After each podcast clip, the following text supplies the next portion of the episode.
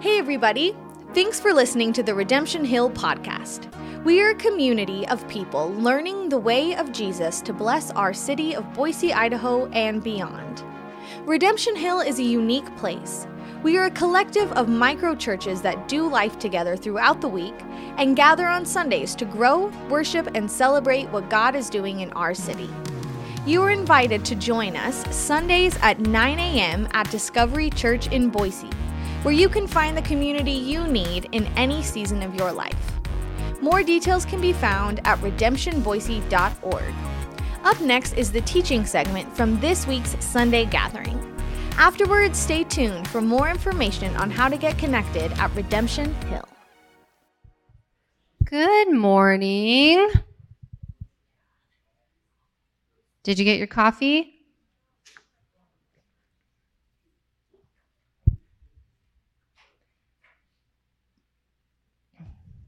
In case you're wondering, yes, church is still going on. Today is just a lot happening. Uh, my name's Jessie Horney. I'm one of the pastors here at Redemption Hill. I think I know most of you, but maybe not some of you. Uh, we've been going through First John this summer, and we're getting close to the end of our time together in it. Except we won't hear about next week or the week after that because we won't be in church. So we pushed it forward a little bit into September. And today we're going to talk about a problem that John, the author of these letters, is addressing very specifically with his intended readers in the late first century, but it's a problem that transcends historical and geographical boundaries in a way that affects every single one of us. The rising cost of petroleum. Just kidding. You know, I'm sorry. What's happening to me? You put on one jacket and you're just full of bad jokes. Robert went on sabbatical and his spirit just landed on me. Here we are. We're not in here? Dang. It's worse if he's not in here, then it's mean. If he's in here, it's funny. Just kidding. Today we're talking about false prophets. Ha ha ha. Also so funny. Uh, I wanted you to think about what comes to your head when you hear the word false prophet. Do you have a picture in your head? Here's what I thought about. Uh, maybe it's a television preacher who says he can heal you through the screen for the low, low price of $10.99 a month. Just reach your hand towards that television screen. Or maybe it's a cult leader whose documentary you recently watched on Netflix. There's a lot of them when I was thinking about it, I was thinking about when we went to the Mariners game last month, and there's those guys with the sign. Who's been to a Mariners game lately?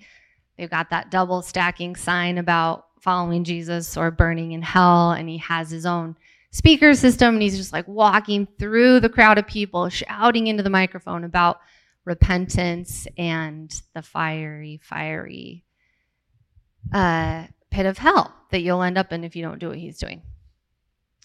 That to me sounds like a modern day false prophet. But I think, of course, it's more nuanced than that. It's more complicated than that. Otherwise, it'd be super easy to uh, spot false prophets because they'd all have signs or they'd all be asking for money. Um, but John wouldn't need to warn us about that. So we're going to think about it today in our context as well as the historical context to see maybe what God has for us. So I'm going to be reading in First John chapter 4. We're just going to do 1 through 6 today. If you want to join me, if you brought your Bibles or your phone Bibles. Dear friends, do not believe everyone who claims to speak by the Spirit. You must test them to see if the Spirit they have comes from God for there are many false prophets in the world. This is how we know if they have the Spirit of God. If a person claiming to be a prophet acknowledges that Jesus Christ came in a real body, that person has the Spirit of God. But if someone claims to be a prophet and does not acknowledge the truth about Jesus, that person is not from God, and that person has the spirit of the Antichrist, which you remember Kyle taught us isn't one person, it's anyone with a spirit that's against Christ which you heard is coming into the world and indeed is already here. But you belong to God, my dear children. You have already won a victory over those people because the spirit who lives in you is greater than the spirit who lives in the world. Those people belong to this world, so they speak from the world's viewpoint, and the world listens to them. But we belong to God, and those who know God listen to us. If they do not belong to God, they do not listen to us. This is how we know if someone has the spirit of truth or the spirit of deception. Um, I think it's important to just start with the like a working definition of a prophet because that's a really biblically word, um, a really religious word. But there's actually two different ways that the Bible talks about prophets. One is prophets in the Old Testament, and one is prophets in the New Testament. And in case you're like me and didn't know this, testament is just another word for covenant. So there's prophets under the old covenant with God, and there's prophets under the new covenant with God. And because we're under a new covenant now, we're not looking at the prophets from the Old Testament. That's not what John is talking about here. That is um, a Hebrew word, says nabu. It basically means like a calling. And these prophets were literally called to proclaim the word of God. God was speaking through them most of the time to foretell what was coming and to warn the people. That's probably what you're thinking about when you think about a prophet, because that's how we teach about prophets in the church. Someone who basically gives bad news ahead of time. Um, but the word prophet that John's using here is different because he's using Greek, which is the language that we translate the New Testament from usually. And the word that he's using for prophet means a poet a person gifted at expositing divine truth, sort of like a translator for the people. And what's really crazy about this word is that we see it all over the New Testament in a way that's calling us to be a prophet. So if I told you you're all called to be prophets, and then you're all imagining John the Baptist out in the desert eating crickets, or you're all imagining Ezekiel, you're all imagining Jeremiah, it doesn't make sense. But if I tell you we're all called to be prophets, and then we have to rethink, well, what's a prophet under the new covenant with Jesus? Then we have to take it more seriously. I'm not asking you to give up everything and be a weirdo out on the streets. Being a prophet is something that we do every day in our everyday lives with each other and with the people around us.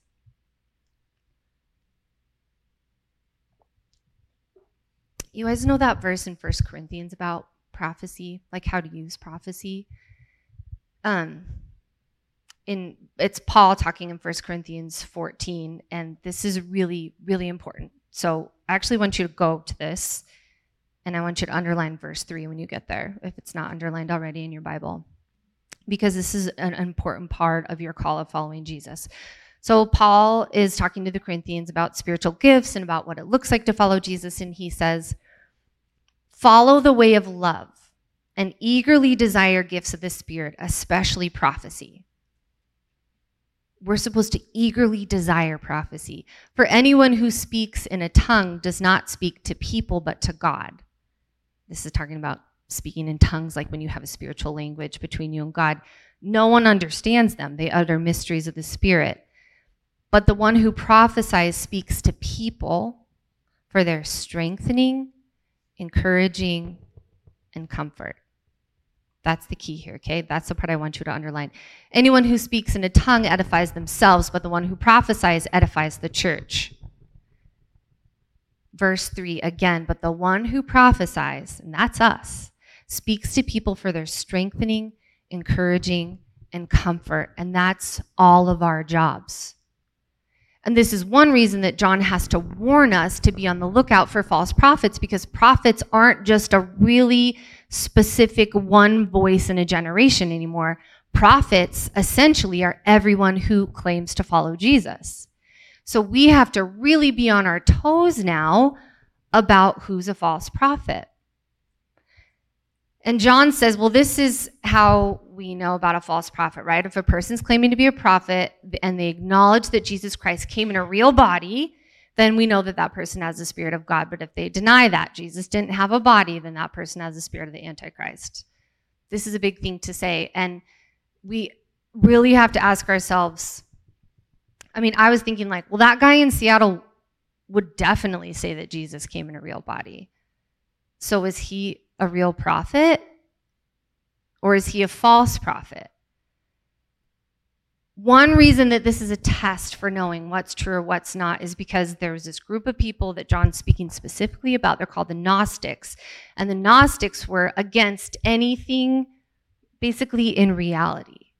So they worshiped the spiritual world. Like the human body was just a disgusting bag of flesh that needed to get, we needed to get rid of to become righteous. And our relationships with each other were something that we just sort of had to get through to get to heaven. But the, th- and then they would say, and also Jesus couldn't have had a real body because bodies aren't sacred. There's no way that there could be a divine human because the human body could never be divine. But if Jesus wasn't actually the Word made flesh, if his body wasn't actually divine, then his death and resurrection don't mean anything. It just means he was a good teacher who died, whose story has somehow spread 2,000 years later that we're still telling. But the thing is, we don't really need more good teachers, there's lots of them. But if Jesus was divine and not fully human, then his resurrection doesn't mean anything either. Who cares if a God rises from the dead? Of course, he would rise from the dead. He is the Almighty in a human body.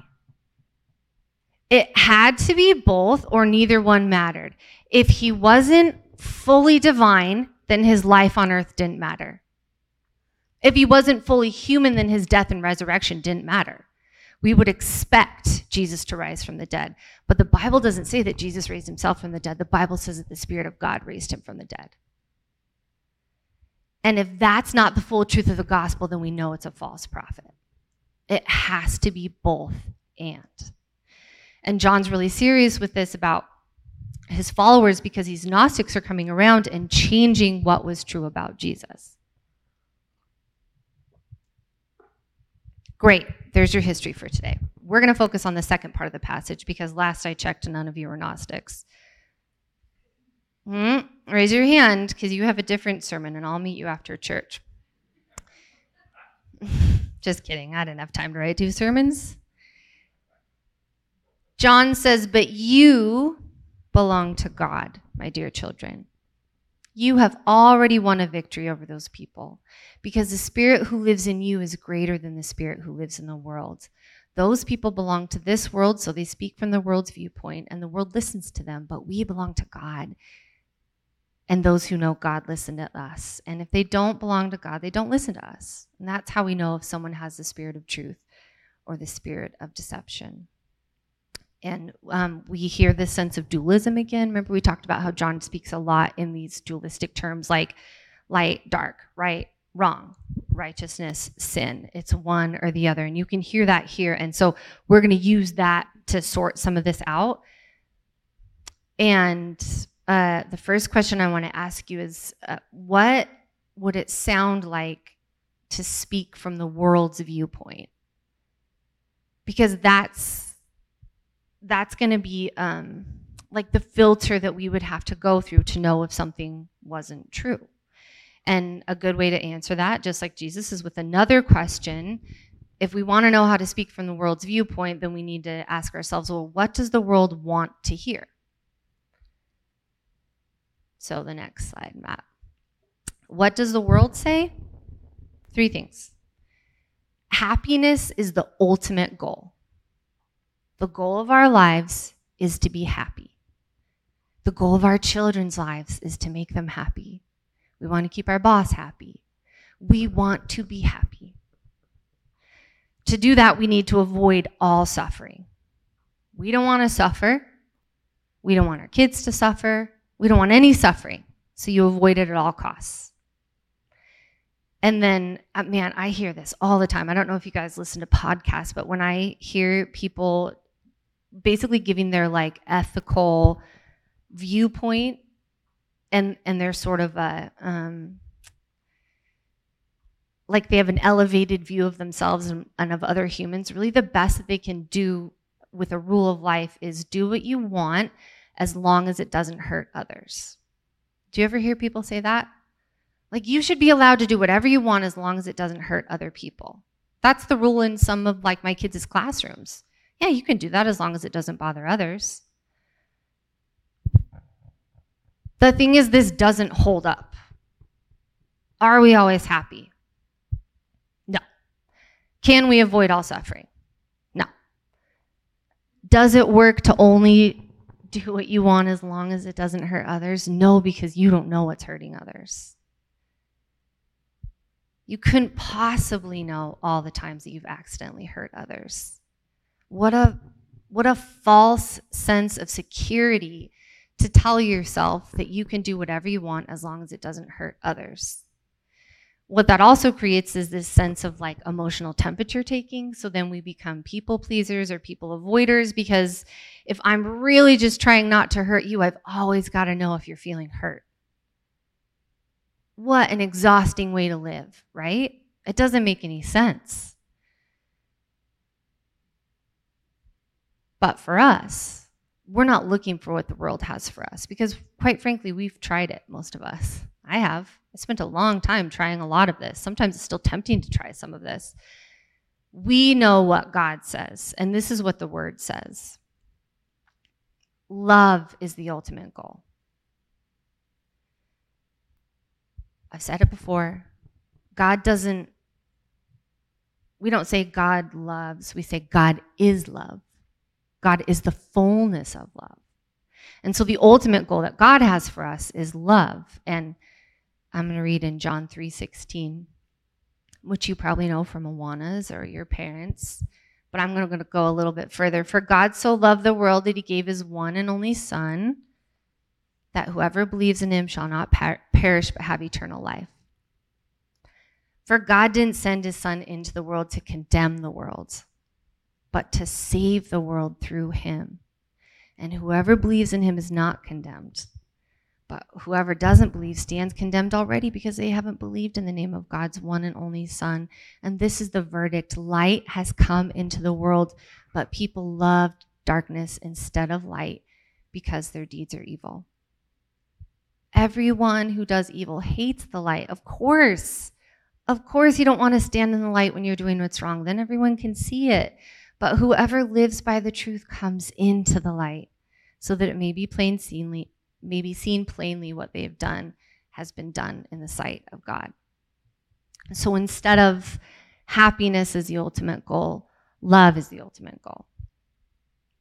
Well, then this has to change how we think about suffering too. Because I don't know if you've ever loved anybody whether it's a kid or a spouse or a friend, you have seen that suffering often is the catalyst to change. Avoiding all suffering is avoiding transformation. And the Bible's really clear about that. Paul tells us in Romans we can rejoice actually when we run into problems and trials because we know that they help us develop endurance. And endurance develops strength of character. And character strengthens our confident hope of salvation. And guess what? This hope will not lead to disappointment. For we know how dearly God loves us because he's given us the Holy Spirit to fill our hearts with his love. Suffering develops endurance. Endurance develops strength of character. Character gives us the confident hope of salvation. And in salvation, is the love of God, and the love of God tells us who we are and who each other are. Suffering leads us to love, which is the ultimate goal. And this isn't to say that God's like, I can't wait to watch these guys suffer so they can learn how much I love them. That's like when you spank a kid and say, Gosh, this is going to hurt me so much more than it hurts you. It's just not true. It's annoying to get spanked. I remember it. I didn't like it. That's not how God talks to us. Another reason that we know that is because love changes our priorities. My priority in doing what I lo- want as long as it doesn't hurt others isn't you. It sounds like it's you. It sounds like I don't want to hurt you, but what I really don't want is for you to be mad at me. And what I really don't want is conflict in our relationship. The love of God, the love of truth shifts our priorities. Remember, we talked about this like when we're curving in on ourselves in sin. Love is what straightens us back up and turns our faces towards each other. Jesus talks about this in such a bizarre way. And I want you to go to this verse too in Luke chapter 6, verse 27. We don't hear this anywhere in the world.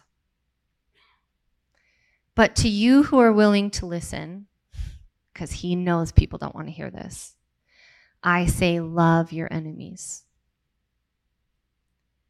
Do good to those who hate you. Bless those who curse you. Pray for those who hurt you. If someone slaps you on one cheek, offer the other cheek.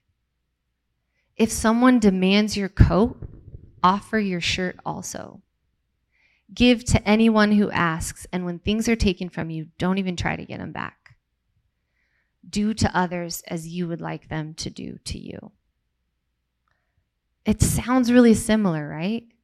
This is kind of what John is warning us about. Do what you want as long as it doesn't hurt others. There's like a nugget of truth in there that sounds just enough like this golden rule that makes us believe it. Jesus says, Do to others as you would like them to do to you. You know what step one of knowing that is? Introspection. How am I going to know what you would want me to do to you unless I stop and think about it? How am I going to want to know what you want me to do to you unless I step out in some vulnerability and intimacy and ask you what you need from me? It requires so much more of us to follow the way of Jesus, but it also gives back to us tenfold. The way of the world and the way of false prophets is so tiny and you know why it's so tiny? Because who's at the center? Me. And I am tiny. I'm such an insignificant part of what's happening. The way of Jesus is so much more expansive because it's not about one person. It's about everyone because God is about everyone. he didn't send his only son to save the good people. He didn't send his only son to save the pretty people. He didn't send his only son to save just one country. He sent his only son to save all of people throughout all history. And if that's not a more expansive sense of what love and a shift in priorities looks like, I don't know what is. The world is going to make it really small. This is one test of a false prophet. Jesus is going to ask you to widen that net. If you grew up in a Christian environment, which I know a lot of us did, and Redemption Hill is kind of full of a particular kind of person.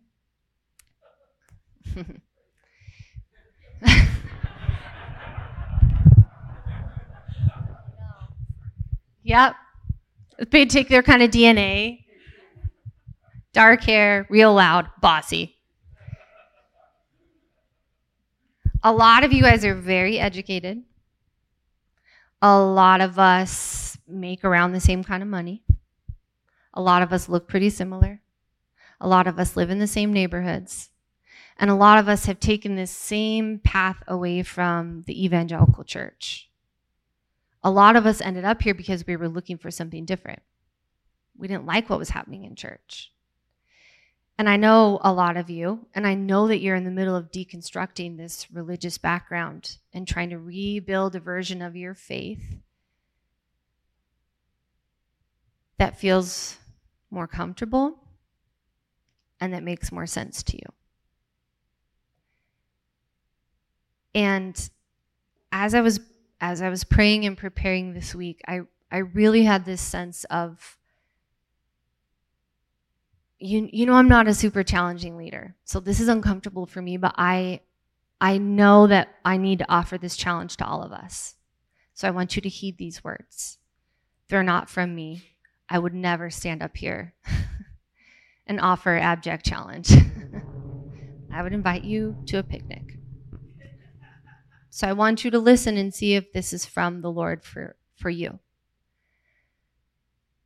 we don't trust challenge anymore because challenge has historically meant self righteousness, even some spiritual abuse. But the thing is, Jesus is a challenge. And Jesus is offensive. And Jesus requires thoughtful, critical thinking. So maybe here's another way that we can know if we're listening to a false prophet. And these are false prophets in books. And these are false prophets in the podcasts that we listen to all week.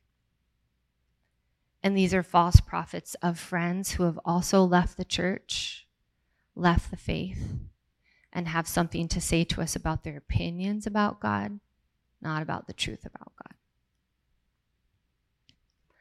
The first is maybe that you feel constantly confirmed instead of challenged. The second might be that you're repeating worldly battle cries, memes, instead of godly wisdom.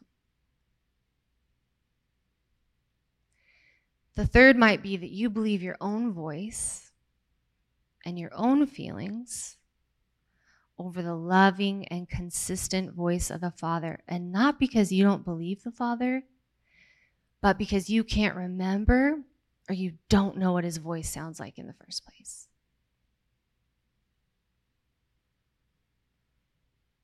Heed this warning. If the messages that you're receiving and the people that you're following are giving a gospel where the life and death and resurrection of Jesus Christ are not central. Be careful.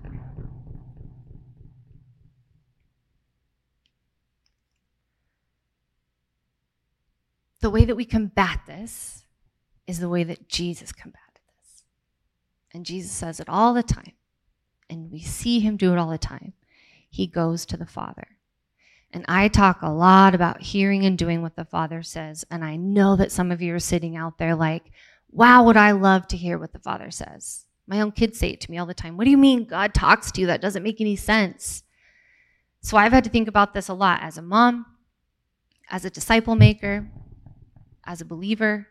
How can we know the Father's voice? Okay, first of all, does it have an edge? For the word of God is alive and powerful. It's sharper than the sharpest two edged sword, cutting between soul and spirit, between joint and marrow. It exposes our innermost thoughts and desires. The voice of the Father has an edge to it.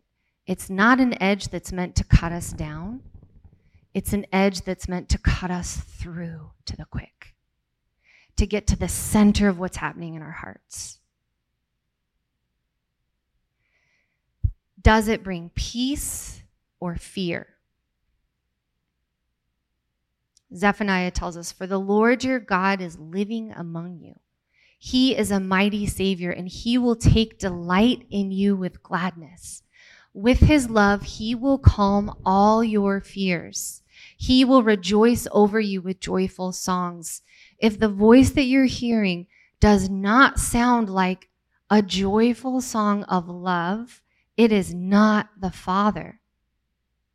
Even Jesus, when Jesus is baptized, the first thing that God says is, Look at my son, everyone, in whom I'm well pleased. Jesus hasn't done anything up to that point. He's just gotten baptized. Big deal. He, God should be talking to John. He's the one living in the desert and is going to get beheaded pretty soon. But no, he says, Look at my son in whom I'm well pleased.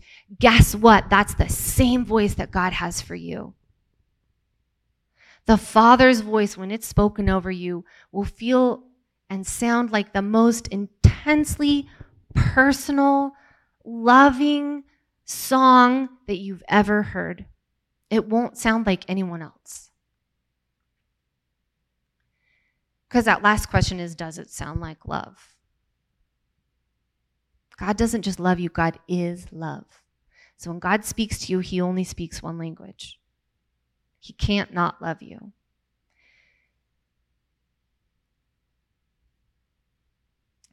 Okay. We're on the lookout for false prophets, right?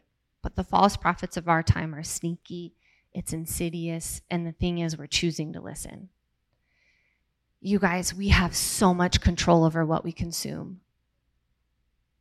There's no excuse for a life that's inundated by voices that aren't the Father's. You pick up your phone, you turn on your TV.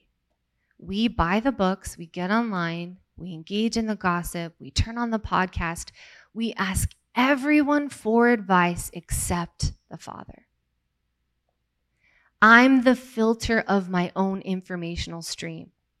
I can't embroil myself in the world and expect to suddenly have complete clarity over when it's the Father and when it's not. Even the world of Christianity. I read, I read a lot of Christian books. It's what I spend a lot of my time doing because I'm in school. But you become what you consume. And, and some of our tendency is to consume a lot of information and then to become a person who has all the information. If we become what we consume, we have to choose what we're consuming. None of us is above that fact from the food we eat to the things we drink, the words we read, the entertainment that we think that we're passively receiving every night. The molecules of our brain, I mean literally, the molecules of our brain and our bodies are reforming and regenerating us into new people. It's called neuroplasticity, and it can be used for good and it can be used for evil. And let me tell you, it is so sneaky how it's being used for evil because it feels good. It feels like comfort.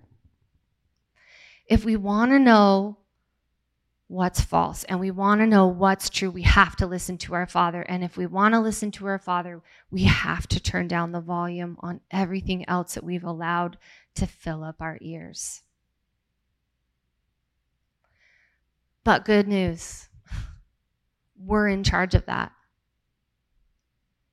Turn everything off go for a walk. You know, there's so many studies that show that when we're using both sides of our body, our brain starts to rewire our own thoughts. Thanks again for listening. Make sure to subscribe to get the weekly episodes in your podcast feed. You can find out more on how to get connected with Redemption Hill at redemptionboise.org slash connection, where you can fill out the Connect card and start your journey today. For regular encouragement throughout the week, follow us on Instagram at Redemption Boise. We are so glad you're here and are excited to accompany you in your story with God. We hope to see you soon.